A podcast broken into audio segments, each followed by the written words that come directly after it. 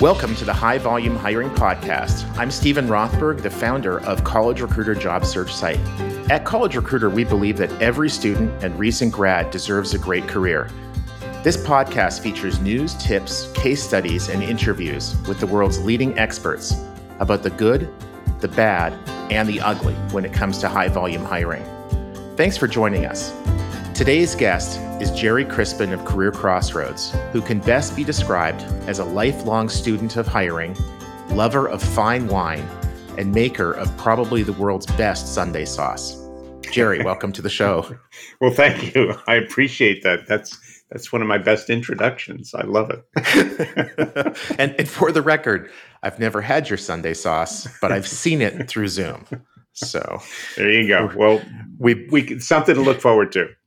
Exactly. Yeah. So we have a, we have a bucket list, and that's I guess uh, should be on mine. So um, before we get into sort of the real meat of the conversation, so that um, the, the, the two or three people in the world of recruiting who might not know you personally, um, tell us a little bit about how you got into recruiting, some of the jobs you've had over the years, and then also the work that you do today with CareerXroads. you don't have enough time for that. Uh, so this is like my 53rd year in recruiting. I became enamored. So, so, you get 53 seconds. yeah, I know. I was going to say, you know, when I went to college, uh, I got an engineering degree and then began studying uh, industrial organizational behavior in graduate school, which I spent six hours, mm. six years doing. And while I was doing that, in order to in order to pay for food and stuff, I was um, the associate director of career services at Stevens mm-hmm. Institute of Technology, and I became fascinated by this whole this whole journey of how one recruits and what a what you know a career looks like and all of those kinds of things. And really, that started the journey. I, I became fascinated by it. I got most of my my PhD. Went to work for Johnson and Johnson for ten years. Was a loose cannon there for doing an awful lot of things. I uh, have too many stories to tell. Um, worked for another career in in in effect recruitment marketing. In those days, there there were recruitment agencies. Mm-hmm. One, they still are, but they they call themselves different things now. And uh, for ten years, uh, built a um, uh, division, if you will, on the East Coast for uh, Shaker Advertising, and then and then started getting fascinated by this thing called the internet, and began mm. writing books about that you were in, uh, mm-hmm. actually before very long, uh, about what was happening in terms of emerging technology from about 95 through about 2004, and then pivoted. So I, those books were very successful. I was a bookseller. yeah, and you were and you were the Stephen King of recruiting books. yes, that did. You know, people did get irritated and frightened by what I would write about them for sure. So yes, it was the Stephen King is a really good way of putting it.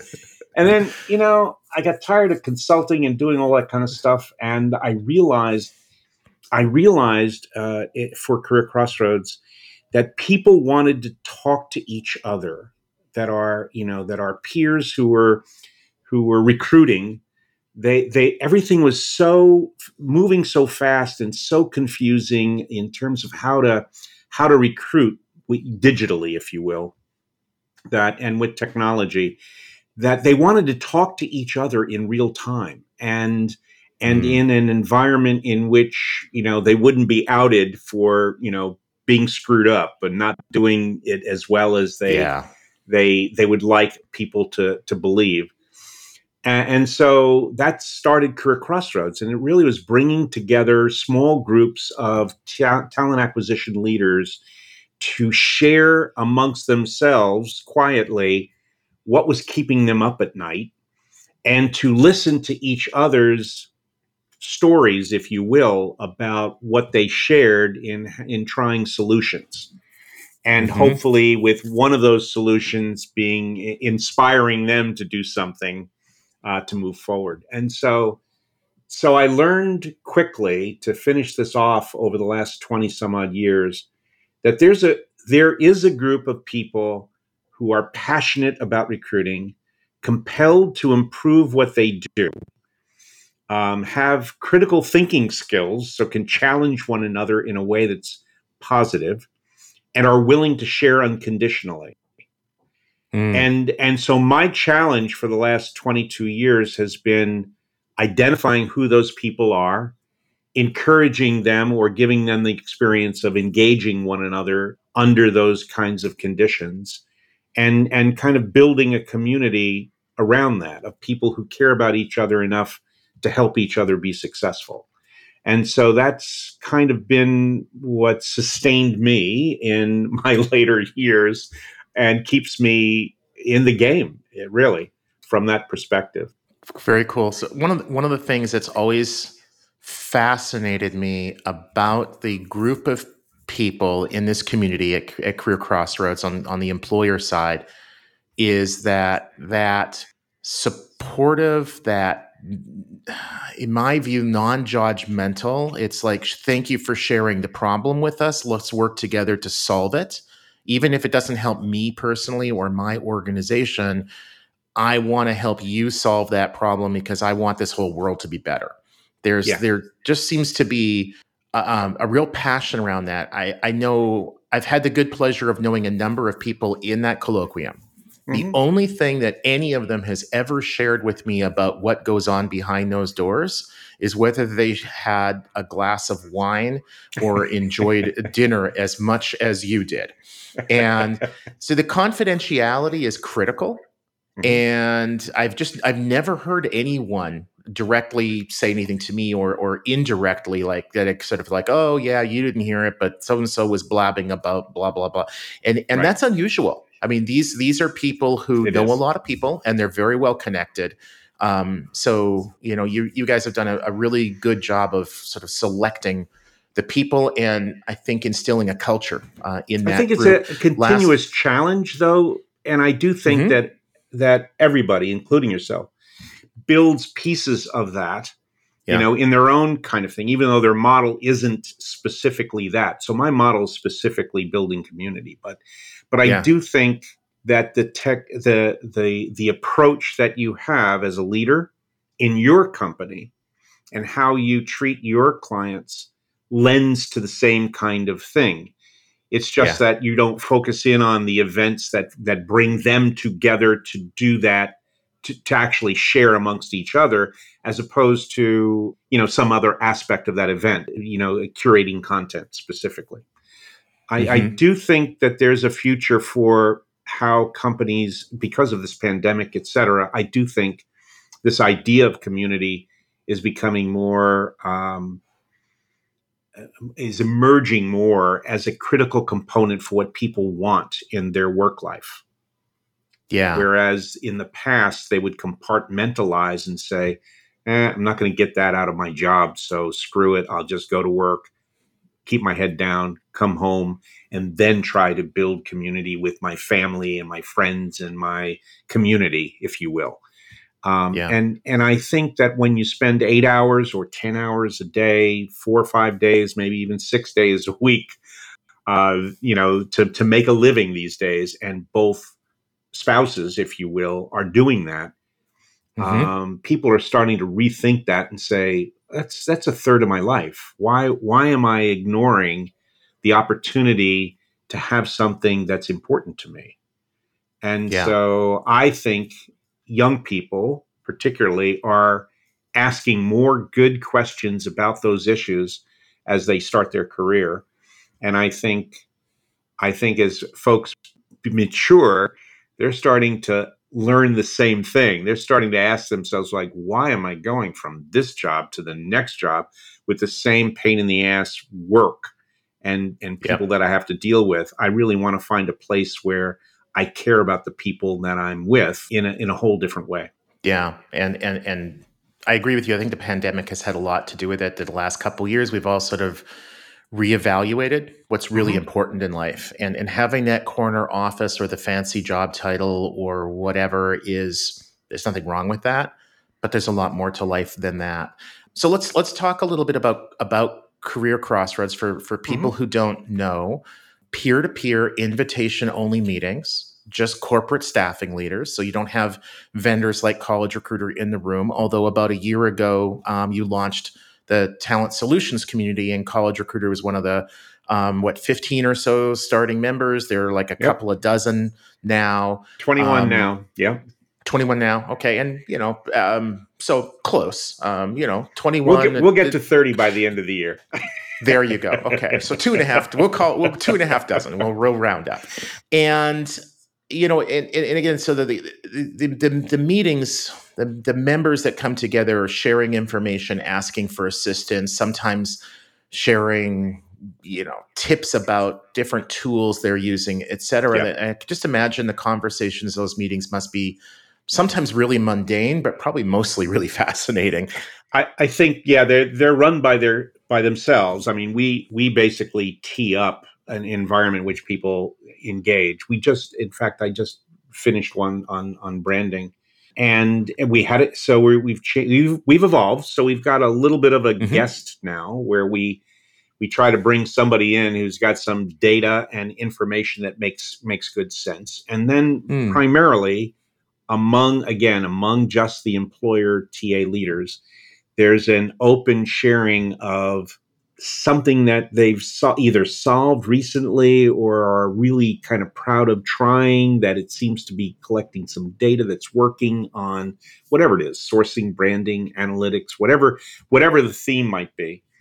And then you get some pretty pointed discussions from the you know the peanut gallery as to how the hell did you do that? How did you convince your leaders to invest that that amount of money in doing that? Or why are yeah. you spending more money that's going bad yeah on yeah. on that so we we hear some interesting kinds of things and it's little things that you know for the digital world because we've been doing it mostly now digitally, right? We're going back to some face to face. We used to mm. basically require no more than 40 to 45 people hosted by one of our members for a day and a half and now we're doing lots of 1 hour sessions. But but we actually require everybody to be seen. It's like don't mm. come if you can't be seen. So if you're telling me that, you know, you just got up and you you don't think you look good or whatever, get over it uh, but I want to see an audience uh, that is engaged, energized, and and either you know listening to one another. Yeah. As opposed to multitasking behind the scene, behind a wall in which you can't be seen. So those are li- those are little things that you know force the the intensity of people engaging one another.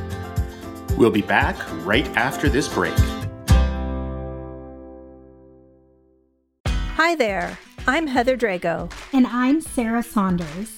We host the podcast That's a Hard No about saying no and setting boundaries. So you can become that true and empowered you that this world needs. Saying no isn't just okay, it's the key to living an authentic, fulfilling life. I'm a licensed professional clinical counselor so while this podcast is in no way a replacement for one on one therapy, I suppose I know what I'm talking about. I'd say so. We talk about learning to say no and set healthy boundaries and how it impacts mental health, physical health, relationships, parenthood, and more. Subscribe wherever you get your podcasts and visit our website, hardnopodcast.com. We're here to help you find your no and say it unapologetically. That's a hard no.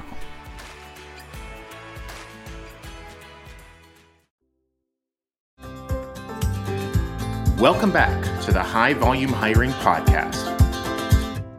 Just just as an aside, I just I just talked to a young adult who interned at a company this summer and is kind of getting close to the end of it.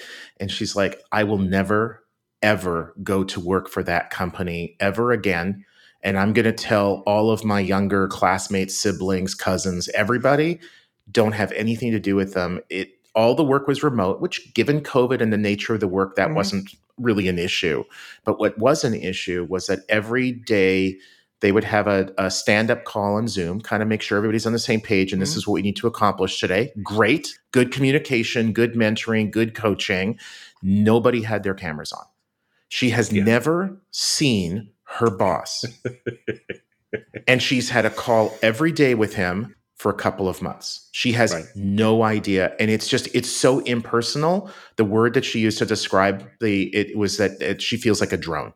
And that's not that's just not a, a good hiring press. Anyway, so at so CareerXroads launched in 96 if I'm not mistaken. Yes, I just came across the first talk I ever gave, uh, the slide deck for it and uh, it was ni- it was December 1995, and it was right after that that we kind of created this thing called CareerXroads and began engaging in putting together books about how emerging technology was going to change uh, talent acquisition. Cool. So in the 26 years, what one or two things? What's what has changed in high volume hiring from 1996 to 2022? Like one or one or two things that have like that would really jump out you like, wow, this is so different now than then. Boy, it, that, there's a uh, there's a um, I, I, I think of a normal distribution, and and so there's there there should be some kind of center thing that changed. You know, eighty percent is changed. Sure. I, I, would say 80% is not changed. Mm. Um, I would say more like there's there's 20% that has really impacted results. And the 20% probably is uh, the use of, of automated kinds of technologies that allow for us to expand our ability to reach and engage and communicate with larger numbers of people. So that's the real positive of what's been do- what's out there.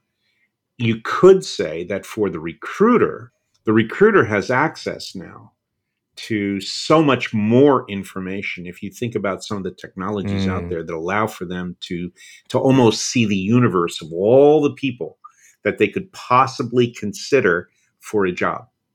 They they almost have the capability to say there is the universe is 122,000 people who do this yeah. and um and and 80% of them I have their contact information or I know how to get their contact information.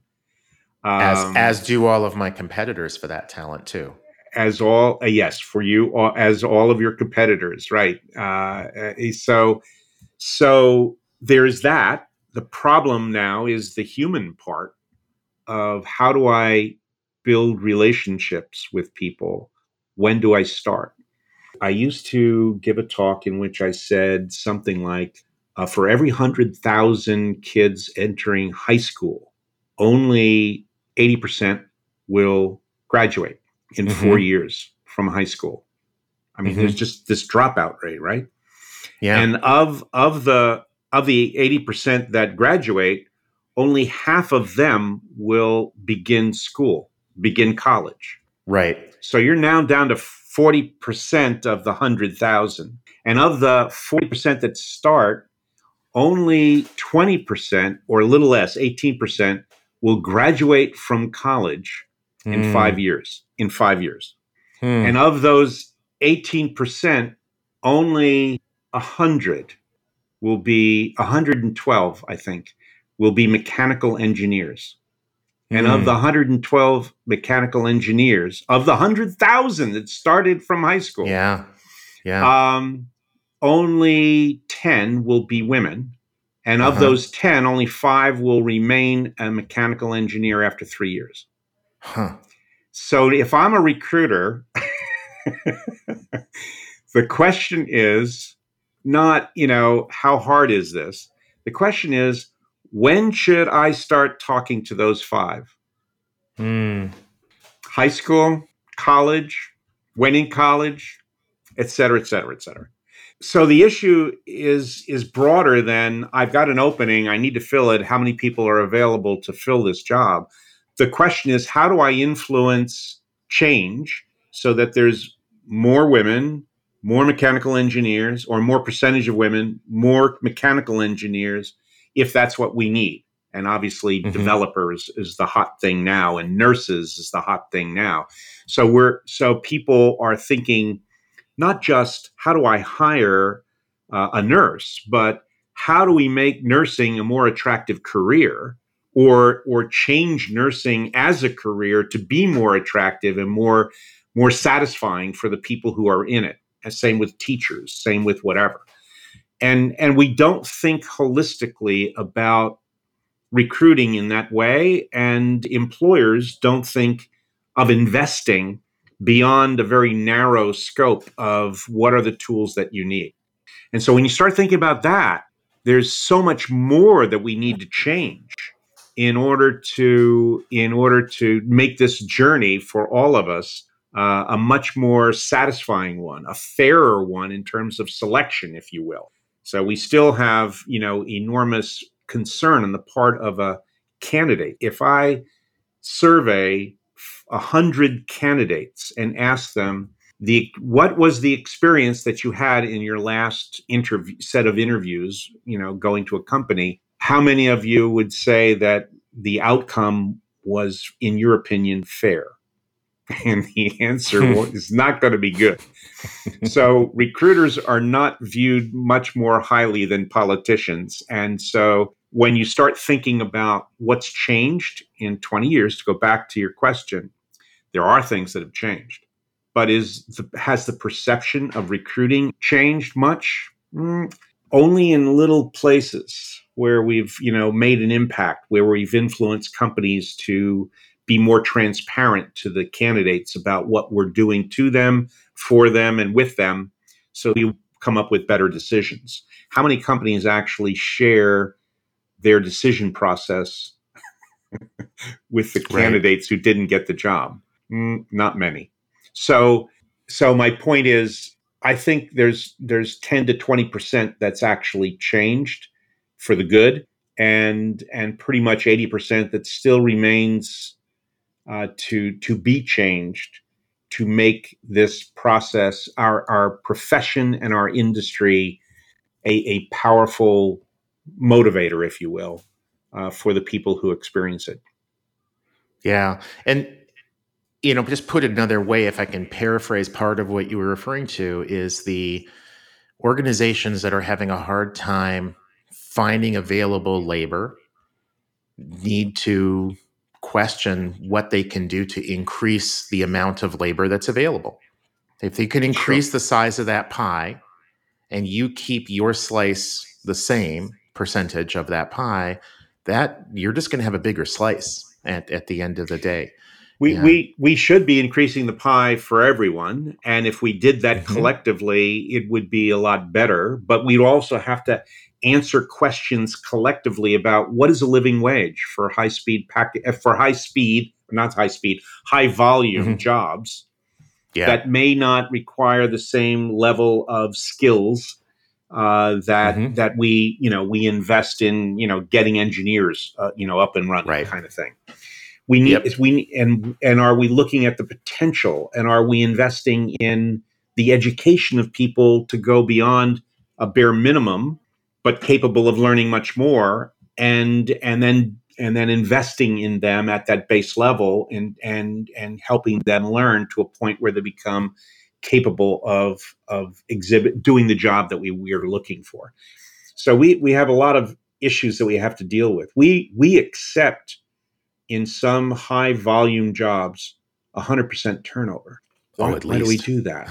Why do we do yeah. that we could yeah. what if what if we inv- why aren't we looking at ways to invest in retaining uh, some of the high volume that we've got so it isn't such high volume next time around? And yeah. and the and the friction for you know people wanting that job who are fully capable to be fully engaged in that job uh, would be different. And so the experience of the people who who are customers of that high volume job, you know, is is so much better from that perspective.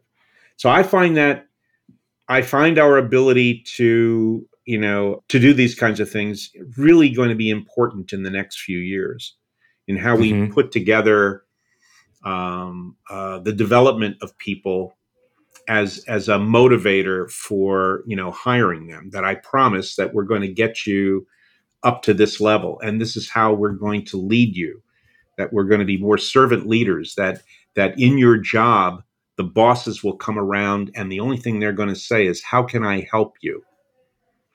Mm. and not just your boss, any boss in that company should be coming around in in the in the jobs that are critical like that high volume jobs and they should be just saying how can I help you? What would make your job easier? What make, would make your job better as opposed to uh, observing you in a way that says, "Oh, I'm catching you making a mistake. Let me let me tell you what your mistake is." mm-hmm. Yeah. And well, before we wrap up, just one one very quick story. One of uh, my kids worked at a Dairy Queen when he was a teenager, and uh, worked there for flipping. Basically, well, he said we don't really cook here; we kind of assemble. Uh, and it was sort of it, it, it more closely resembled a manufacturing facility than a restaurant, as in in his description of it. And he said that by the time he left, it was seven months after he started, almost to the day, that he found out that the average employee, uh, hourly worker, not the management, but management, but the cashiers, the people assembling the food, et cetera, they were there for an average of three months. So he outlasted them. At, at seven months he would like more than doubled what they usually see. And in that seven months he had three different managers. And and that's they could really solve a lot of their recruiting problems by having better retention practices and and and treating people more than just as as drones. Um, so Gerry um, before we leave off people want to get a hold of you learn more about CareerXroads what should they do well in google if you type in g-e-r-r-y Crispin, C R I S P I N, uh, you will find me pretty pretty easily. If you go to uh, LinkedIn and you type in the same thing, you'll find me very very easily. And I think I have my phone number, my email, and all that kind of stuff. Um, mm-hmm. You know, rather than Gerry at cxr.works, which is kind of my email address. But um, but I think it's easy to find me. Yeah, absolutely. You, you, you, and I, whether it's good or bad, we're pretty transparent. Thank you so much for joining us today on the High Volume Hiring Podcast. I'm your host, Steven Rothberg of job search site College Recruiter. Each year, we help more than 12 million candidates find great new jobs. Our customers are primarily Fortune 1000 companies, government agencies, and other employers who hire at scale and advertise their jobs with us. You can reach me at stephen at collegerecruiter.com. The High Volume Hiring Podcast is a co production of Evergreen Podcasts and College Recruiter. Please subscribe for free on your favorite app. Review it, five stars are always nice, and recommend it to a couple of people you know who want to learn more about how best to hire at scale. Cheers.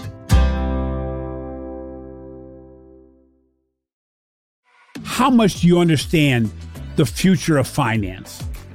I'm Jim Marous, a top 10 banking influencer and host of the podcast Banking Transformed, where we dive deeply into the rapidly evolving world of banking and financial technology. Join me as I interview industry experts, thought leaders, and innovators as they unravel the latest banking trends, disruptions, and game changing technologies reshaping the world of finance. Redefine your understanding of the banking ecosystem. Subscribe now to Banking Transformed, available wherever you get your podcast and now available on YouTube.